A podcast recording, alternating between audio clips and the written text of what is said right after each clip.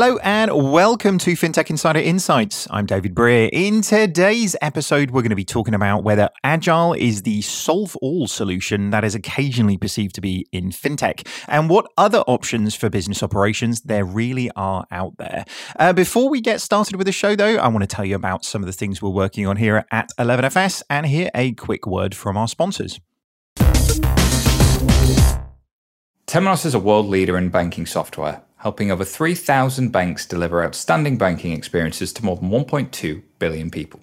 Scale 2021 is Temenos' dedicated, free to attend virtual developer event.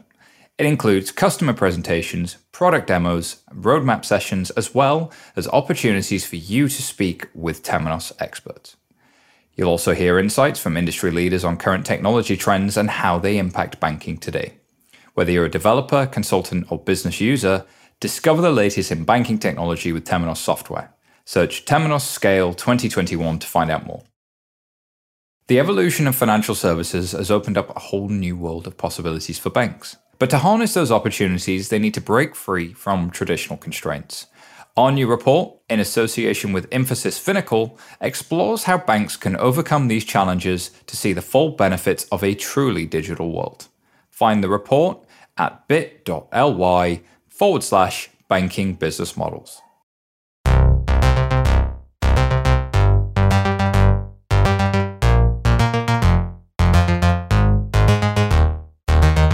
All right, let's get started. As always, I'm not alone, but joined by Deepa Anakindi, who is a lead product manager here at 11FS. How's it going, Deepa? This is your debut. How are you feeling? It is indeed. Thank you, David. Really excited to be here.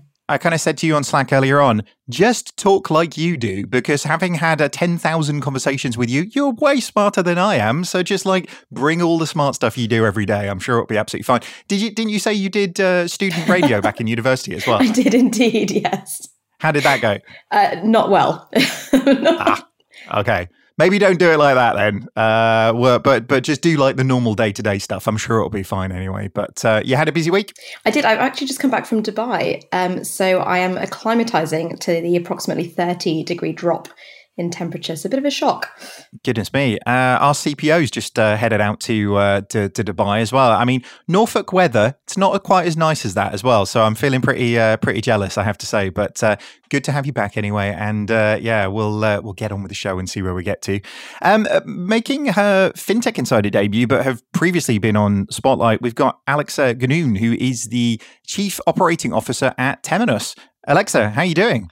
I'm good. How are you? Pretty good, pretty busy. I, I have to say, I think the uh, the sort of debate around agile and everything else that goes on with agile. I mean, it's a, a bit of a, a rivalry. Some people see it as kind of a, a religious debate almost in terms of where it means. But I know you guys have done a, a lot in this space.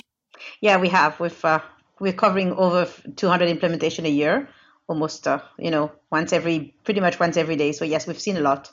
Very good. Well, you'll uh, you know the uh, the good, the bad, and the ugly. Then, so let's uh, let's unpack that as we go through. Uh, and making a welcome return to FinTech Insider, we have Lars Tunin, who is the head of UK product at Wise. How's it going today, Lars? Hi, David. Life is beautiful. It looks like the weather is uh, starting to resemble Halloween over here in Estonia. So, very much looking forward to that pumpkin day.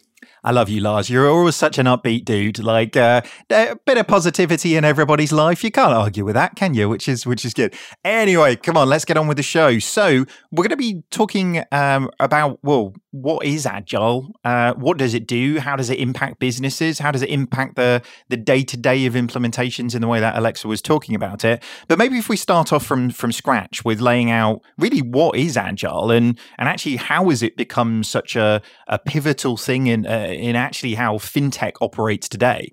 So maybe Deepa, if we start with you, uh, I mean, maybe if we look a little bit at the basics, give us a bit of an introduction. You you work on a day to day basis in this uh, when it comes to agile. What does it mean, uh, and actually, where does its origins come from?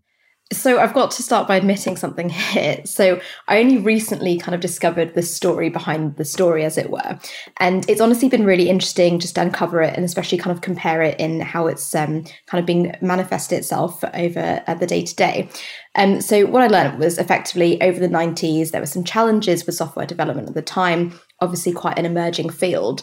Um, I've read that some experts at the time estimated that the time between a validated business need and the actual application in production was about three years on average. Obviously, give or take some change across industries. And even for 25 odd years ago, I mean, that's pretty shocking. And so I think it was 2001, uh, 17 kind of software, I think they call themselves, they, they self professed call themselves anarchists, got together to discuss an alternative to a very heavy documentation driven process and came up with what we now know as the Agile Manifesto. And what's crazy about this is it's just 12 principles, it's less than 200 words in total. And the sea change that we've seen since then has been pretty crazy to see. Um, so I know we all know this, but Agile focuses on working software, iteration, and collaboration as kind of the success metrics. And that is in contrast to the more sequential approach of waterfall, which was kind of the, the status quo more or less um, traditionally. Yeah. I mean, it's interesting, isn't it? It's it's almost the when you stand back from the industry, and I don't just mean financial services, but you stand back from the entirety of the world, like the the pace of everything is just picking up and picking up and picking up. And actually the the ability, I mean it's uh, I think it's like maybe second uh, of these shows in a row where I'm uh, quoting Charles Darwin, but you know the the the adaptability to the environment is more important than ever before. So actually, how agile fits into that is so critical, isn't it? Not just in sense of, you know, do we deliver our projects on time, but fundamentally, are we even delivering the thing that customers care about in the first place? But I mean, Alexa, kind of coming to you on that point. I mean, uh, obviously, nobody changes a core banking system overnight, but actually, people expect today uh, improvements and changes to happen quicker than ever before, uh, albeit realistic about the timescales that major transformations really take. So, I mean, you guys have been implementing Agile for for a long time now. How how, how the hell do you do that with a core banking engine?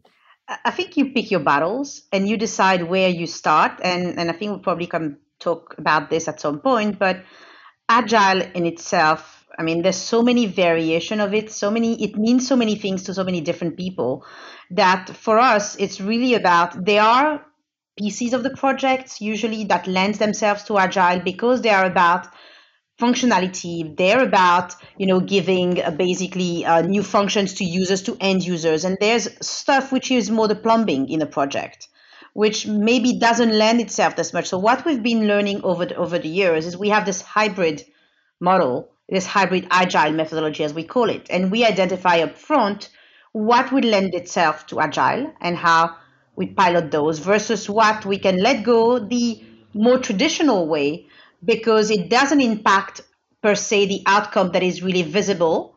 And it's more, as I said, the plumbing. I call it the plumbing. Yeah, I mean that uh, as we talked about before on Spotlight, though, Alexa, the plumbing is increasingly becoming sexy in the industry because it it's the foundations that solve all of these problems, isn't it? But how, how are you seeing agile though utilized within within big banks? Well, uh, Lars will come to you on the fintech side shortly, but but in in big banks, uh, you know, there's a lot of organizations still reading an agile book while they're trying to do agile, right? Yeah, and and we've seen a big adoption when it comes to digital because again the projection is easy. There's less manipulation of data in terms of what you store and, and how you manipulate that. So it's really about the end user experience and in that front we've seen a lot. Now obviously in the back and deep down i would say in anything to do with accounting you know those not sexy part of the of the business it's more difficult. But to be fair it doesn't change as much as well there is less innovation. So if I want to make a, a balance there, we've seen banks being quite uh, you know, happy to uh, to embrace agile and embracing it when it comes to anything that links very tightly to with innovation. When it's less innovative, then there is less of a need to shatter the organization. We work with big banks, and agile is about bringing people with you as well. And you cannot replace an entire bank, right? You cannot replace a banking IT department that is 20,000 people. It's not going to happen overnight. So you need to pick your battles as well. And I think the banks have been doing this, some better than others, but they've been doing this. Yeah, I mean it's interesting. Lars, bringing you you into this. Obviously, you know, uh, big banks kind of push back on move fast and make things happen. You know, specifically avoiding break things there in there in that in that motto. I mean, the pushback is always, well, that's nice, but banking, you know, it's not Facebook for cats. Like this is a real thing. But obviously, you know, you guys at Wise, I mean, you're moving tens of millions of pounds around the world, you know, every uh, couple of minutes in terms of the the scale of what you're doing. But you guys are a big believer in in agile and and that fitting into the the processes for you guys as well. Yeah, I mean, if you if you really think about it, uh, what is agile? It's it's just bringing the scientific method to the 21st century, and all we're really trying to do is we're trying to understand what's the right thing to build for for our customers, and we've learned very early on that the way uh, towards success is to is to get customer feedback uh, and implement customer feedback as quickly and in as many iterations as you possibly can to make sure that you actually are building the right thing. And all of the principles and all of the methodologies that come with Agile and that we use uh, on a day to day basis effectively are there to make that feedback loop as small as possible. So you can build something, you can release it to the customers, you can measure its impact, you can learn from it, and then do that over and over and over again. And all the tools that we now use as part of this help us make those iterations and those feedback cycles as, as, as small as possible. It's interesting, isn't it? And that as a mantra for life in terms of change is so important, isn't it? Because if you can't atomize the things that you're doing, you've got no idea what's working or not working, right? So actually, if you do something and nothing happens, well, you don't know what didn't make the impact. But if you do something and it's brilliant, you've got no idea how to do it again, which makes it really difficult, doesn't it? And I think this is the place that big banks kind of really find themselves is look, if your release cycle is every three months and you've got 13,000 features in those things across five different product areas, and actually, let's say there's a problem and you have to do something off the back of that, uh, that's really difficult to resolve. Let's say it goes tremendously well. How do you triple or double down on those things? I, I think something that's that's kind of missing in it, Lars, as you as you sort of refer to it, is like the market changes so quickly. The industry is moving so fast now that actually, if you've got three months from an idea to it being executed, which I'll be honest with you, in my experience, is pretty damn good for a big bank, then actually the thing you thought mattered probably doesn't matter anymore. Uh, and that is really difficult. Uh, this is why banks spend so much time spending tens of millions of pounds on strategy because they can't afford to be wrong when they execute. But actually, I guess, Lars, to your point, if you're continually testing the market and trying to increase product market fit and moving the product forward, well, it's always relevant. It's always staying on what the customer's needs are because talk to customers, do what they ask. It's it's quite straightforward when you say it that way and that's kind of the time dimension of this but if you also look at like how many how many teams are are working in parallel like wise has 2800 people all over the world building the product. And uh, and just uh, you know on average we make about a little over 3000 releases every month and so Agile just helps all of these people be on the forefront of each of those domains, be it, you know, what kind of user experience works best on the on the interface all the way to like what kind of machine learning algorithm improvements do we want to introduce in the backend to catch the bad guys, right? So uh, effectively, it's all about just making those feedback loops as short as possible, but also allowing as many people as possible to make as many iterations in parallel uh, to make sure you know uh, that people around the world get the best product possible. Yeah, is there um and maybe I mean I think we've we've done a good skimming the surface here, but maybe if we try and sort of dig a little bit deeper on it. I mean, Deepa, you put out a, a really great blog recently. Uh, it was one of the un- unfiltered editorials about agile isn't the silver bullet that we thought it was. Um, do you want to kind of lay out your position and, and where agile's flaws really are because i think a lot of people and I, and I say i mean a, minute ago alexa i said i've seen a lot of people reading like a, a, an agile or a kanban book and being like we have to follow everything to the letter of the law but Deepa what was your uh, thesis so I guess to start off with, I think there's lots that are is great to unpack from the Agile Manifesto. I think as it's been covered, the focus on the customer is really key and delivering that value to the customer as an end success metric and just kind of all, across the organization being laser focused on that is is is brilliant.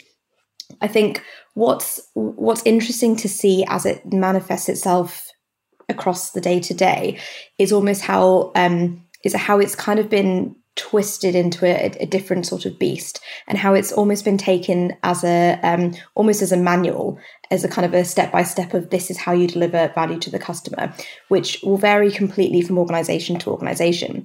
So i think you know if we kind of go back i think some of the big tech giants really understood the brief i.e as we've said create value for your customer and you know sharp. So that basically means kind of being set up in a way that you can fail fast and fail cheaply and ultimately decrease your cost of change. Um, and I think as we've seen that translated across many large organizations, I think the brief has kind of fallen down a little bit.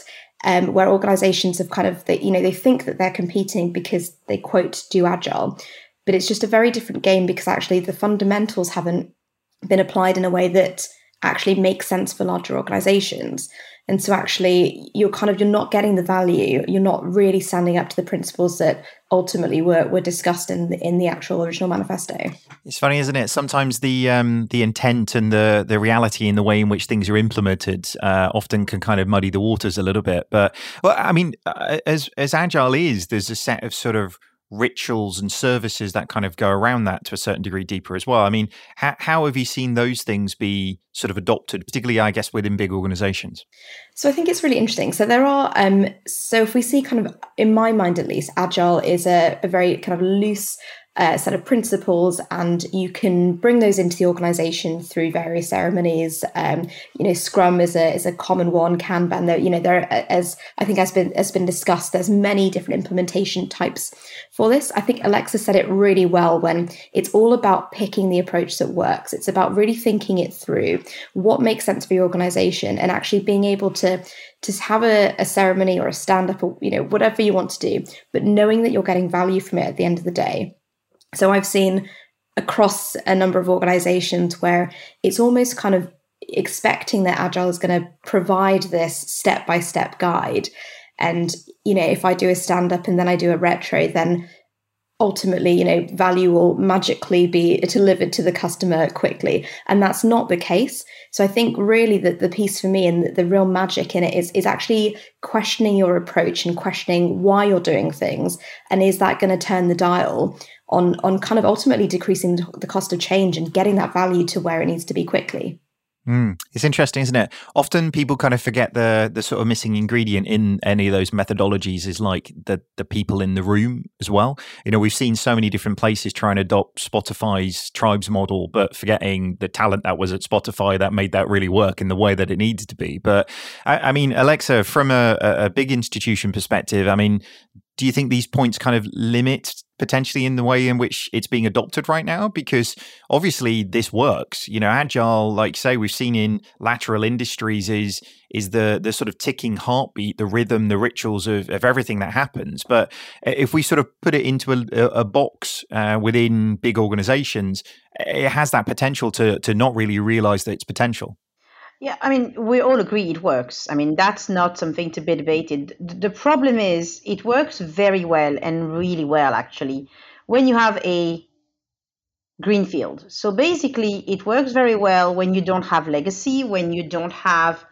uh, a large organization that's been there for decades and people that have been there for decades. I mean, you know, it's all about change. For this to work, you need to bring people with you. And, and in some part of the organization, it works better than others. Uh, so what we've seen really in bigger banks, it becomes almost like a selling point. We're we're agile. We're doing agile.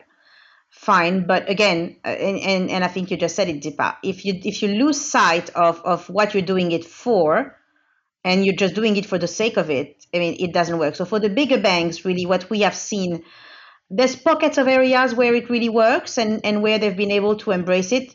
I haven't seen yet a big bank uh, fully agile as in not for a project. Okay we see this from the angle of a project at temenos obviously because we we work with banks obviously throughout the cycle but for projects so for it project more specifically. And so from that standpoint we're seeing the change. And as i said you go for the spectrum is very wide. You start with the neobanks and the challenger banks all the way down to the big incumbents that have a huge legacy and and so of course there is less resistance at, at the greenfield and neo end that there is at the legacy side now again do you need that much of a change when you're in the weeds uh, you know, as we were saying, let's see what difference is going to make to a client. And I mentioned the accounting before. A debit and a credit will not change the life of an end user client. What will change is the user experience. And you can't really reinvent that, by the way. It's not like you can be, but what we do in digital, what we do in lending applic- application, what we do in onboarding, all of these things touch the clients, the end user, the clients of our clients, basically, day in, day out. And that's where we see banks furiously adopting Agile. And I think pretty successfully, to be fair.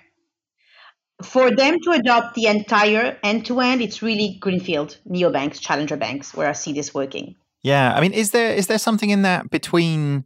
I mean, really, what we're what we're sort of talking about is is almost becoming uncomfortable with being uncomfortable to a certain degree because a lot of um, me and Jason uh, at 11FS say this quite a lot is like most of agile is smart people making it up really like you know in terms of like the process around it and being structured around it but you kind of have to have smart people involved in that process because essentially it gives them the the freedom uh, to look at the golf bag and pick the club that's most appropriate for where it is. And actually, I think the the difficulty sometimes with big organizations is they want the magical recipe. They want the uh, abracadabra kind of moment of, you know, if I do these things and like, you know, pat my head and run, run my tummy. I was doing that on the podcast just in case you were listening to this and didn't see the video. Actually managed to do it. Um, then actually everything is great and everything turns out wonderful. But actually, really, with with agile, what we're sort of saying is like you do what you need to do in order to achieve the outcome. And there is, you know, there is certain rituals and rhythms. But I guess Alexa, you know, big organizations getting getting un- uh, comfortable with that that sort of uncomfortable. Well, we might do all of this research and there might not be a good idea or we might do all of the research and the customers hate it or you know their their outcome being failure in that sense uh, however small however quick however painless it can be uh, is actually a really difficult concept for people to get their heads around isn't it yes and, and and you know you have to the word that comes the most when we speak to bank is risk how do i de-risk and so how do i de-risk what i'm going to put in production? How do I de-risk my financial exposure? How do I de-risk, uh, you know, the potential of, of this not being successful? And for a long time, risk was associated with waterfall, de-risking sorry, was associated with waterfall because you knew and you had written on paper everything you needed to do so it couldn't fail. And agile, especially when it started, and probably wrongly, obviously, again, was assimilated to these good old time and material project when we had all the time in the world and you know as you consume you pay and and so risk. It was difficult for banks to grasp that because you don't have the scope written down in as many detail you did still have a scope. And once they got that once they understood that it didn't need to be written in 500 pages but once you were looking at what's going to be the impact and the outcome to the end user that's how you know what you're going to build, suddenly they started embracing it. And as I said, again, more successfully than others in certain areas. But I think once you understand, and what banks started to understand that it wasn't necessarily more risky, then you know we started a better we started to see a better adoption and and and then it clicked basically. Yeah. Because before it's... that it was really more, you know, oh my God, how many sprints, how many times two weeks? Because basically in banks there seems to be a magical two week sprint, you know, uh, time time frame, and they were just multiplying that and almost applying a TNM, you know, ratio behind that, and thinking, okay, so I'm going to do two two sprint and then ten sprint and then fifty sprints, so it never ends. Yeah, and so that what what I think was the biggest issue is how you comprehend as a banker that because it's not written in every single detail, it can still work and it can still be less risky than the other alternative. Yeah, I mean it's interesting, isn't it? As an ex-sprinter, I can absolutely testify to you can't sprint forever. Like uh, just just just about as long as your breath holds out, you can kind of get to. But I mean, Lars, there's something interesting there between actually what we're saying is like, I mean, agile is perversely much less risky as a model, but it requires organizations to to let go of some of that control. So hand in hand with with agile is really a an idea about putting the decision making, the trust into people in your organization to to kind of really move stuff forward. Yeah, I think you're absolutely right. I mean, um, if you consider the alternatives, um, it's not like the alternatives don't have a place in the world. They absolutely do. Uh, but they come with uh, certain assumptions that uh, Alexa already alluded to. Uh, for example, if you know exactly what you need to build, agile may not always be the uh, the best way to approach a big complex problem where you exactly know what you know the end result looks like. But as soon as you get into into the world where um, you don't really know what you need to build, then forcing that knowledge in an area where it doesn't exist is only going to give you a false sense of security. And and taking an agile approach embraces that uncertainty and gives you the opportunity to to unpack that uncertainty and lack of knowledge in a systemic way and yeah absolutely it does require you to trust the teams to, to to work through these issues directly. You cannot go with a five year plan and this is what we're going to do and and and force Scrum on uh, on people to do that. That's not that's not the right tool for the job. Not uh, you, you know, not uh, every problem is a hammer and a nail, and and and that's what comes with uh, agile as well. You do need to trust the teams to to almost morph their own tools for the right problem. Yeah, I mean, and in the process of, I mean, obviously with you know fintech and startups, and uh, you know, this is hard for a big organization to convince themselves or their board of this change. But obviously, fintech startups are convincing you know a much harder audience, like VCs, like, and actually, you know, how do you get belief in the direction, the pitch, the process. I mean, it's it has to come back to, to, trust. You know, trust in the vision, trust in the mission, trust in the people who are making these things happen. In order for people to sort of back those things, but again, you're not gonna. I'm pretty sure you know, back when Wise was transfer wise, you guys didn't have a 86 year plan of the, all of the capability you're going to be building in the same way as, you know, Lloyd's Banking Group didn't have a 200 year one when it started. And it's just about getting to the end of it. You know, it's, um, it's a model of, again, quoting Jason Bates, smart people making it up, really. Uh, but, uh, on that note, we're going to have to take a quick break and we will be back with you very shortly. Customers expect more from their digital experience, and their personal finance is no exception. Blueshift empowers fintechs and financial institutions to create secure customer profiles and intentional, relevant experiences for customers. Whether in app, on site, in branch, or anywhere else, Blueshift's Smart Hub CDP helps brands like LendingTree and ClearScore turn data into personalized experiences that increase retention, satisfaction, and revenue. Learn more about Blueshift at blueshift.com forward slash 11FS. There is a better way to hire internationally, and it starts with Deel. Everything from contract creation, record keeping, payments, and full time employment is all in one place for teams all over the world. Companies anywhere can hire compliantly everywhere thanks to Deel. It's payroll and compliance built for today's worldwide workforce. To learn more, visit Let's Deel forward slash 11FS. That's Let's Deel, D E E L com forward slash 11FS and redeem an exclusive offer of three months free when you hire a contractor and 20% for your first year when you hire an employee.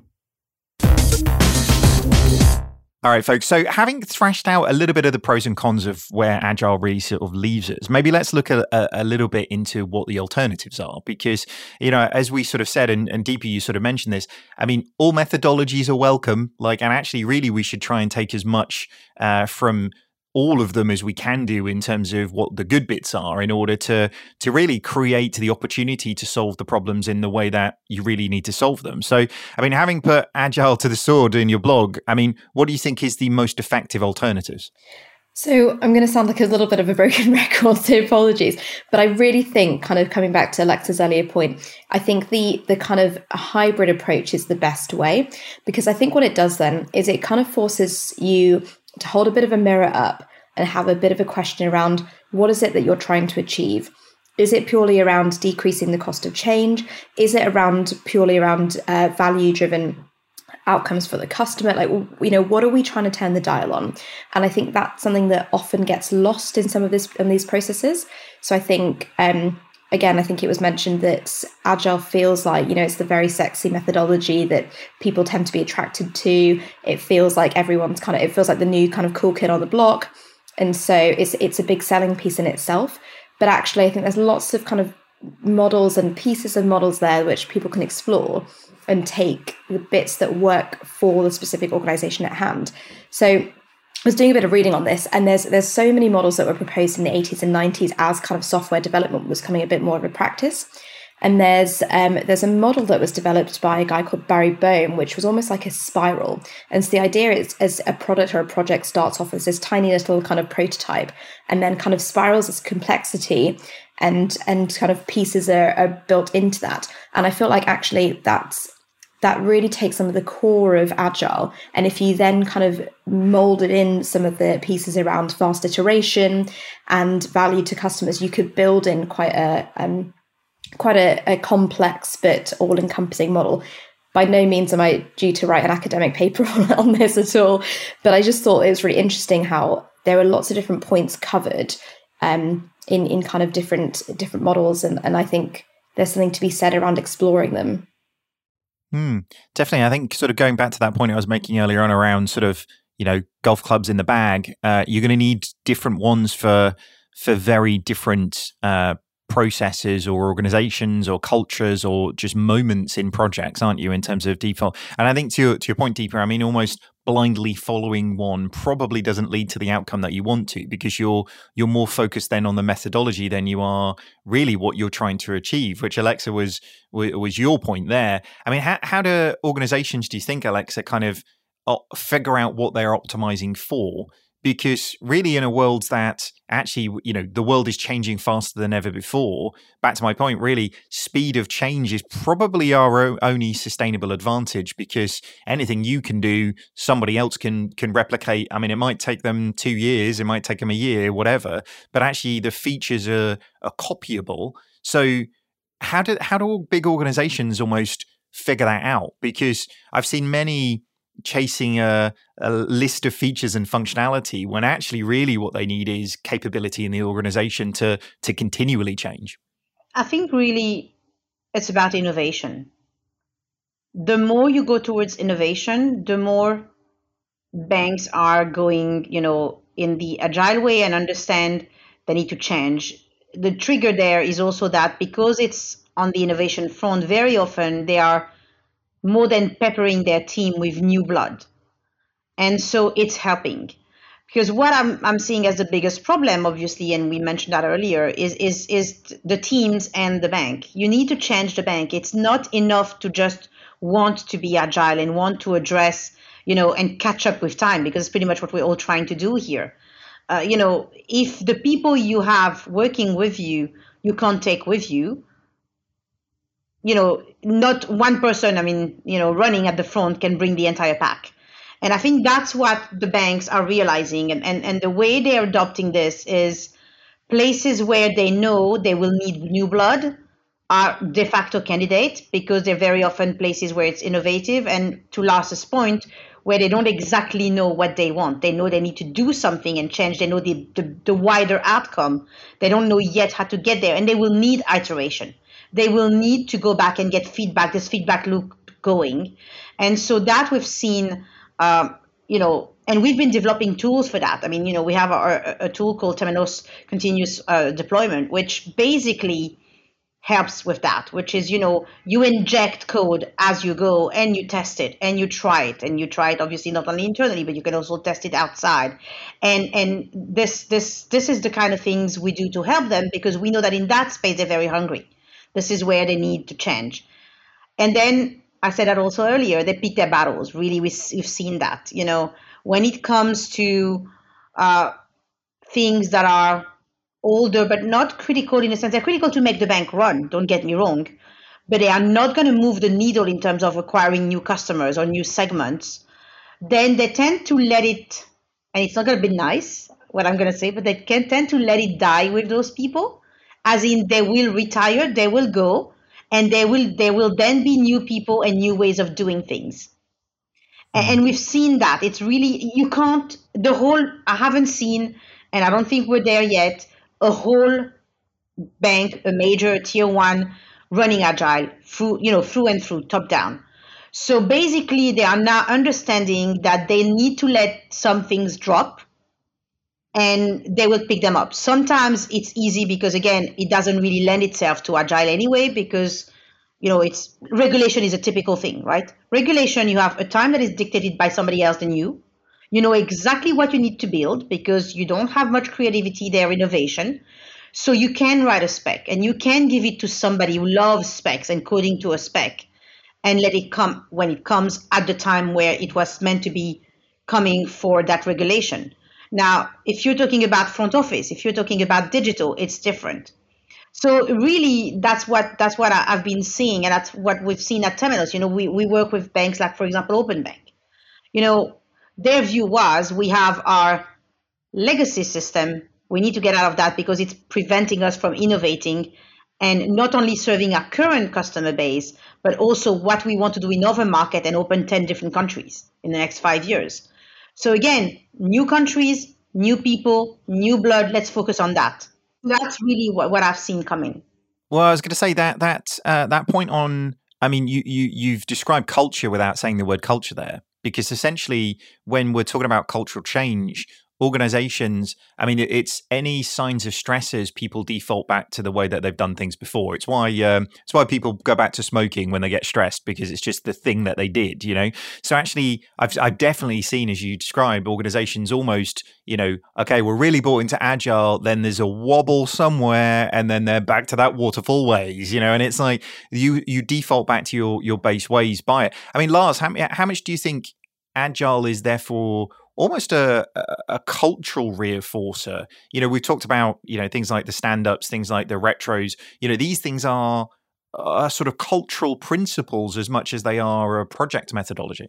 Yeah, um, you're you're absolutely right, and and I think um, I think the key is to look at the bag of golf clubs and to see what really works for the group of people that you have together and the types of problems that you're solving. I mean, I've been building uh, products for a very long time now, and and honestly, I don't even know like half of the terminology that comes with uh, agile. I probably couldn't even list you the differences between Kanban and Scrum today because it doesn't really matter. What really matters is how do you how do you get to work together as a team and that continues to evolve over time. Um, in the early days of uh, when we were still TransferWise, the types of problems that we would be solving uh, there and then were very different to the problems that we would solve today. Uh, we would uh, use way fewer features of the tools that we would use. We would have um, way simpler retros. We would have way simpler uh, planning sessions, etc., than we have today. Just to give you a bit of flavor, like what has changed over time. Um, you know, the teams have uh, gotten way bigger. The projects have become so much more complex. Uh, back in the day, maybe we um, we were uh, way more loose about like describing what goes into a particular task because it was you know just a just a group of five people who are working on it now it might still be the same five uh, people but some somewhere nine months down the road we're going to get audited on all the things that we built. So how do you then explain oh these are all the things we built without having to go through a separate set of rituals? So you're going to utilize the tools to your advantage while still maintaining and keeping that velocity. So all in all it comes down to uh, who's the group of people that you're working with and what kind of problem are you solving? And using the appropriate tool for that. And you shouldn't be afraid to um, even go down the uh, the, waterfall methods, if you will, because there are areas where where it's completely needed. A good example of this, Wise um, uh, does these major integrations to payment systems around the world these days, and you kind of know what you're going to get out of this once you complete the path um, there's a certain timeline involved. There's a certain uh, level of approvals, testing, external parties, and all that stuff. Yeah, internally, as you're building it up, you might use Agile, but there are elements of other methodologies that you would use. Ultimately, none of them really matter. What matters is like how can you, with your team, choose the right tool for the right job. Yeah, it's interesting, isn't it? I mean, I've, uh, like you say, there is always a place for these things when you need them. I've done many a 2 a.m. cut over to a different application form because it was the best way to do it. You you can iterate so far, but actually sometimes it requires a a bigger leap to a new system or a new platform or whatever to to really do it. But it's like I say, it's uh, you know picking the picking the battle that you need to, as you were saying earlier on, Alexa, in order to to solve the problem you're really trying to solve. I, I know we're we're rapidly running towards the end of time uh, in terms of this conversation. Maybe Deepa, if we we sort of talk a little bit about. I mean, obviously, uh, I say obviously this isn't sort of common knowledge for everybody, but you've been building a retail bank in over in the US, which has been good fun. We've been doing that fully in a, an agile setup. So do you want to kind of share some of your learnings with that, or what's the what's the best piece of advice you would uh, you would give somebody trying to do build a business in this way? Um, interesting. So um, I think there's a few pearls that have kind of come through over the last few months. I think the biggest piece for me, I think we've touched on it a, a number of times, is around the focus on people. So I think it's understanding the the kind of the makeup of the teams and you know where you're at in the journey and and you know being honest as Lars as you mentioned on that.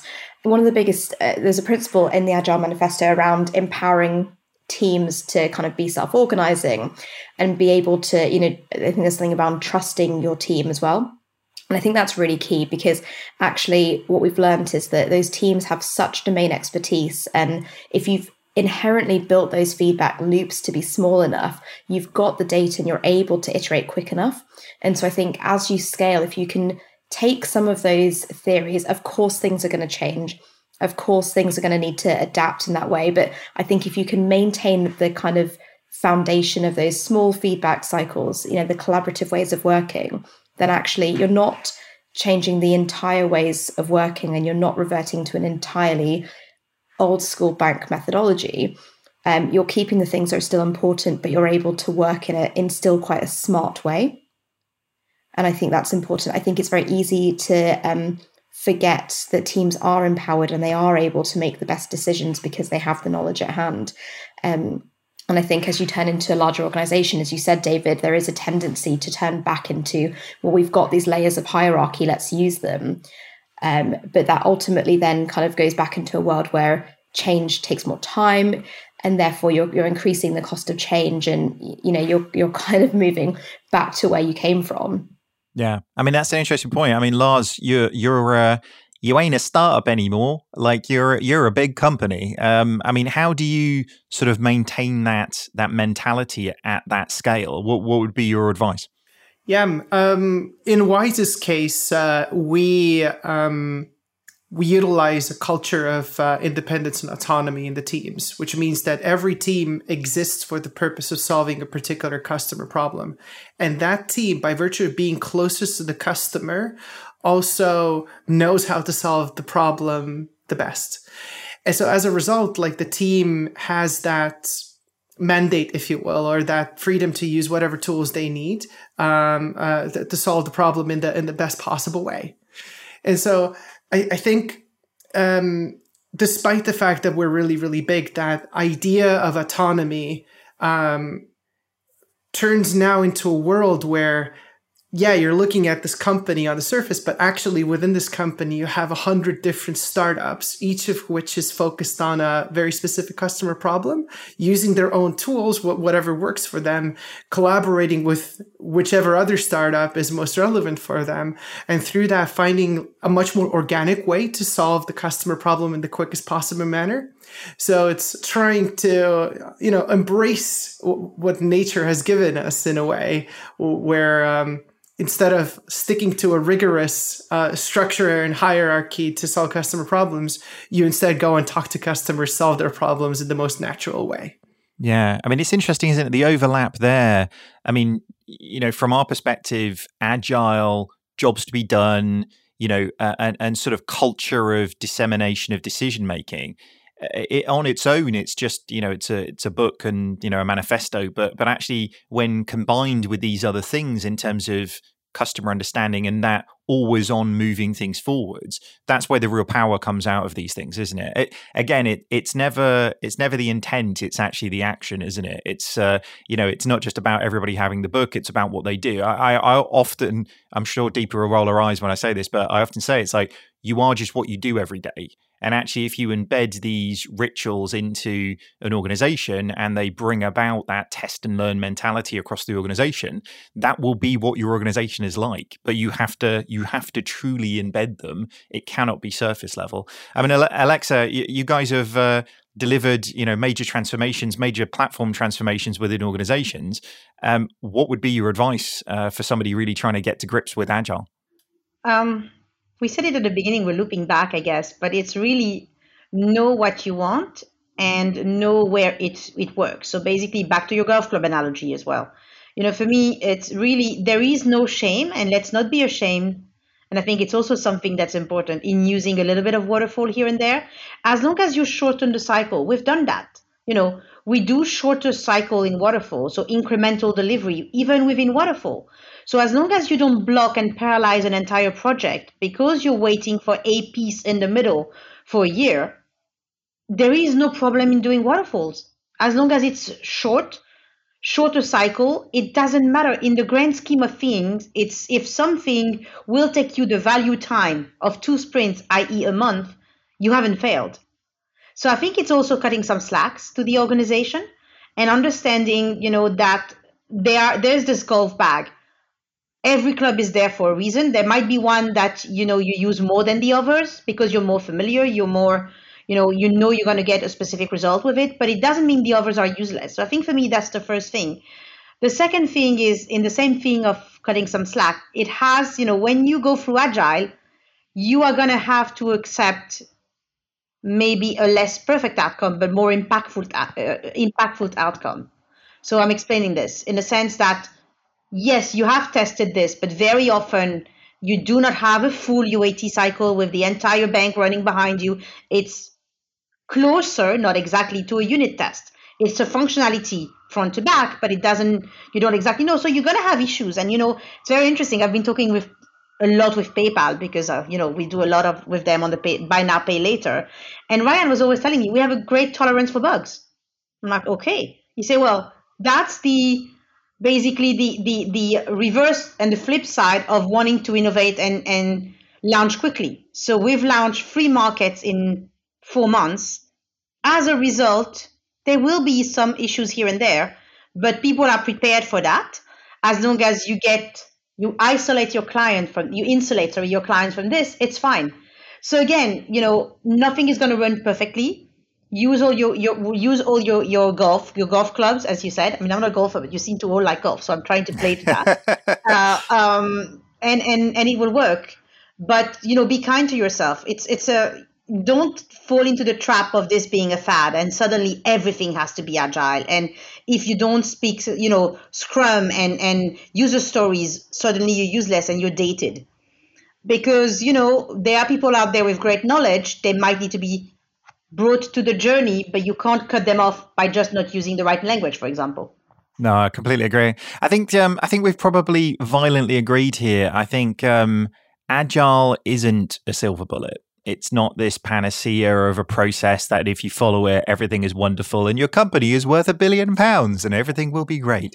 Um, it's an adjective. It's an it's an idea. It's the way in which you set out to try and be agile, to move things forwards quickly, to to iterate, to test and learn, and to to really evolve at the speed or try and do it slightly ahead of the speed that the market is evolving. And actually, if you take that from this, I think that'll be the absolute best thing. So, on that note, we have to wrap up the show, though. Thank you so much, everybody, for the discussion. And thank you all so much for, for joining me as well. Where can people learn a little bit more about you and your company? Lars. Yeah, uh, it's super easy uh, to learn about the company. Just uh, type in wise.com and to learn about me, just type in uh, Lars Troonen on LinkedIn or Lars at Wise. So uh, here I am. Very good. Alexa, where can people find out more about you and Temenos? So Temenos, I'm going to be copying Lars. I mean, we have a great website, temenos.com. We're also very present on LinkedIn. We're always publishing a lot of stuff. So I think you you can find a lot about what we're doing, what we're doing with our customers, which is the most important. And myself on LinkedIn, Alexa Guenoun, you'll find me there. Very, very good. Deepa, where can people find more about you and all the stuff you're up to at 11FS? Very similar, 11fs.com or on LinkedIn, Deepa Adequindi. Very good. Uh, we've all been media trained, haven't we? Everybody just that just rolls off everybody's tongues. As for me, you can find me over on LinkedIn where I'm lurking most of the time these days. Thank you very much, everybody, for listening. If you like what you heard, subscribe to the podcast and don't forget to leave us a review. It super duper helps other people find the show. As always, if you want to join the conversation, you can find us on, I'm pretty sure, every social media channel at this stage. Uh, or if you really want to, you can email us on podcasts at 11fs.com. Thank you very much for joining us, everybody. Goodbye.